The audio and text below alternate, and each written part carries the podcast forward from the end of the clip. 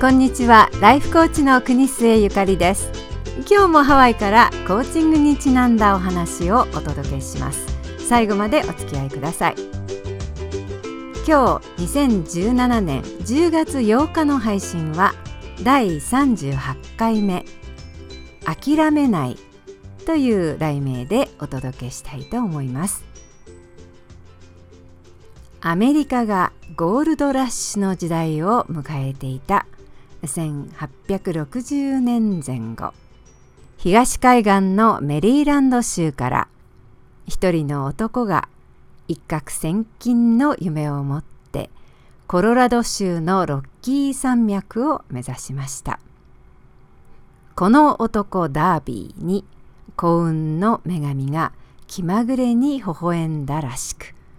ほどなく金の鉱石らしきものを数個掘り出します。その頃までにカリフォルニア州の近郊はもうほとんど掘り尽くされた勘で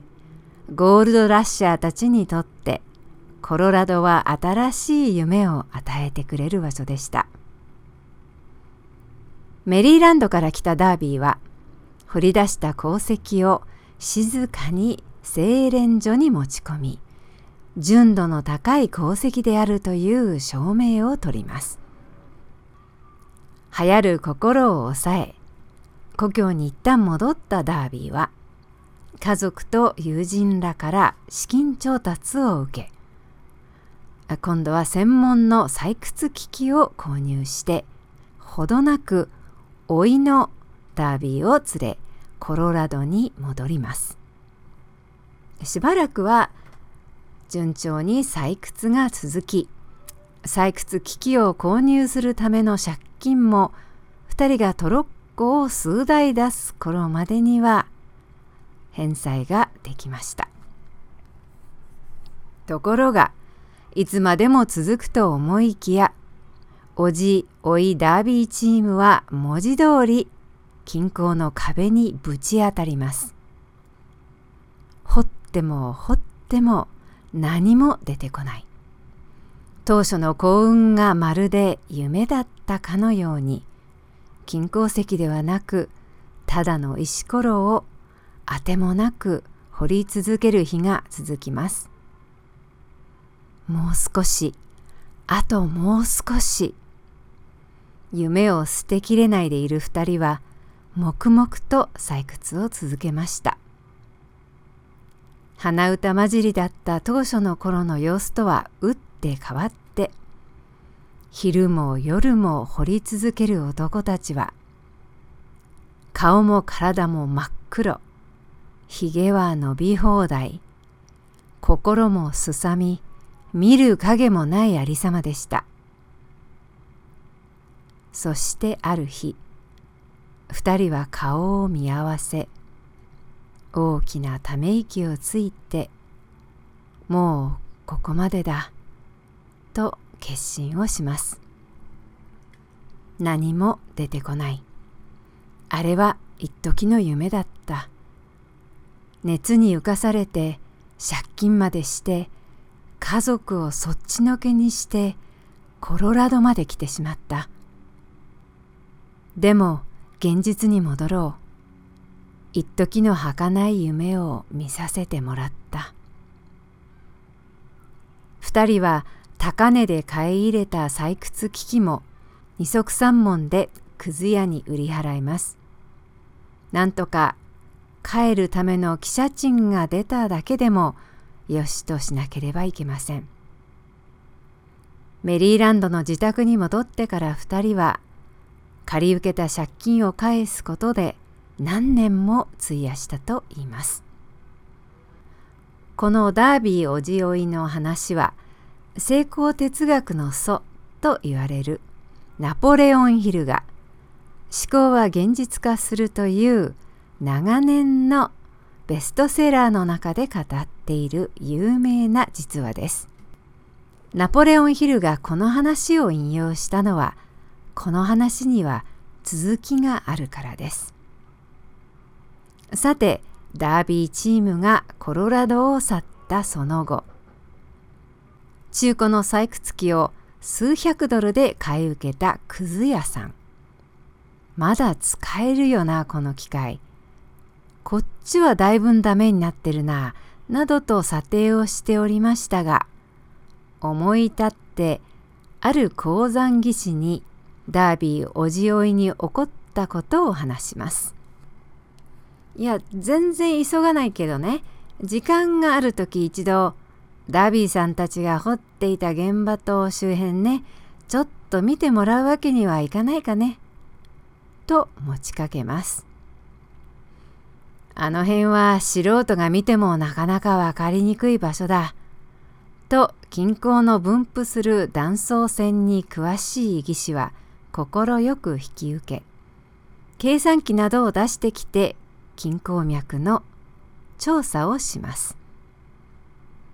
皆さんこのお話の続きはきっと想像がつくことでしょうくず屋に言われて鉱山技師が詳しく計算をしてみたところ金鉱脈は確かにあったのです。苦労をして真っ黒になって這いつくばって努力して努力してそれでも見つからなかった金脈はなんとダービーたちが諦めた最後の場所からたった1メートル弱の場所にちゃんと眠っていたのでした。このくず屋がとんでもない大金持ちになったことは言うまでもありません。ナポレオンヒルは鉄鋼王カーネギー氏から依頼を受けてビジネス界で成功した500人もの人々を20年の時間をかけてインタビューをし続けたということで有名です。成功者たちの秘密は何だろうと何年も追求し続けそれは学歴でもない才能でもない家柄でもないと結論付けたのです。その秘密とは失敗しても諦めない。断固として決めたことを実行する。その実行性にある。と結論を出し上記の本に書き記したのでした。ナポレオンヒルは実はコロラドで大金持ちになったくず屋さんの方ではなく甥いの R.U. ダービーさんを後に取材しています若かったダービーさんは上記のようにおじさんと一緒に昇進でメリーランドに戻った後借金を返すことで何年も費やさなければなりませんでした。金庫の夢に振り回された後しばらくして聞いた悔やんでも悔やみきれないニュース。たった1メートル掘れば大金持ちになれたのにというダブルパンチまで受けてその後はひたすら借金を返す人生でした。ダービーさんはその後地元で保険の営業マンになります。そしてコロラドで若い頃学んだ失敗の後何があっても決して諦めないという人生教訓を肝に銘じたのです。保険に勧誘したお客さんが保険はいらないよと言っても絶対後に引かない。何度でも頑張る。相手の立場に立ったセールスをし続ける。ダービーさんはこうしてメリーランドの保険業界では一二を争う成功者になったのがナポレオン・ヒルの取材の対象になった理由です。あと1メートルで金脈が見つかっていたらダービーさんはこんな成功者になったでしょうかあれだけの岩盤を採掘し続けた人ですからそれなりに成功は収めたでしょうしかしこれ以上はないというダブルパンチの大失敗があったからこそそれ以後何が何でも諦めないという人生哲学ができたのではないかと私は思います。すべてが順調な人生は絵に描いた餅。問題がない、失敗がない、思うようにいかないことは人生の常です。それでも何でも決めたことを諦めない。ひたすら続ける。自分を信じる。続ける。皆さんも失敗があった時、思うように物事が運ばない時、それは大いなる成功のもと考えてみるのはいかがでしょ